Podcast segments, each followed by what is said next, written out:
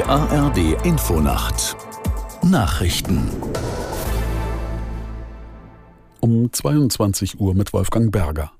Die USA könnten der Ukraine doch reichweitenstarke Raketen vom Typ Attackams liefern.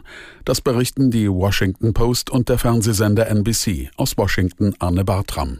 Regierungssprecherin Jean-Pierre wollte die Meldung weder bestätigen noch dementieren. Sie wies nur darauf hin, dass Präsident Biden eine mögliche Lieferung auch bisher nicht völlig ausgeschlossen habe. Sollten die USA tatsächlich liefern, würde das den Druck auf Deutschland erhöhen. Denn die Ukraine bittet die Bundesregierung, ihr deutsche Taurus-Marschflugkörper zur Verfügung zu stellen. Sie haben genau wie die Attackams-Raketen eine hohe Reichweite. Die Opposition im Bundestag hat die von der Ampelkoalition geplante Änderung des Klimaschutzgesetzes kritisiert. Abgeordnete von CDU, CSU und Linken warfen der Bundesregierung vor, das Gesetz aufzuweichen.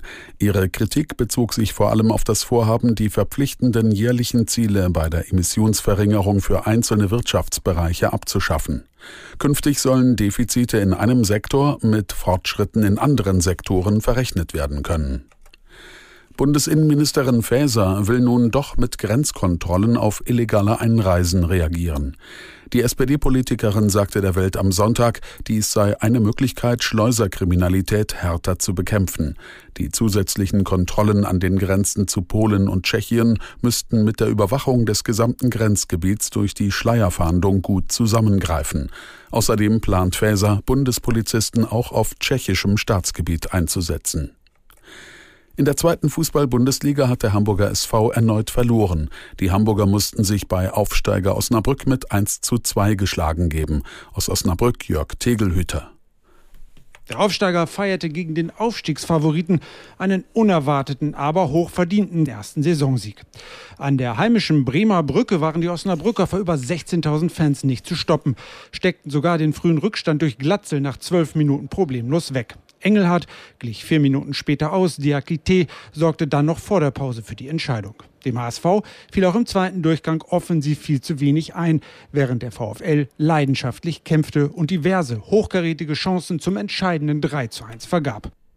Magdeburg und Paderborn trennten sich 1 zu 1 und die Fußballnationalmannschaft der Frauen ist mit einer Niederlage in die Nations League gestartet.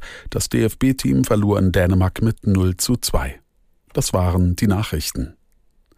Das Wetter in Deutschland. Nachts im Süden und an der Nordsee Regen, sonst trocken, Tiefstwerte 14 bis 5 Grad. Morgen im Nordwesten wechselnd bewölkt, teils Schauer, von der Mitte bis in den Osten freundlicher bei 12 bis 20 Grad. Die weiteren Aussichten am Sonntag freundlich 15 bis 22 Grad, am Montag viel Sonne bei 19 bis 24 Grad. Es ist 22.03 Uhr.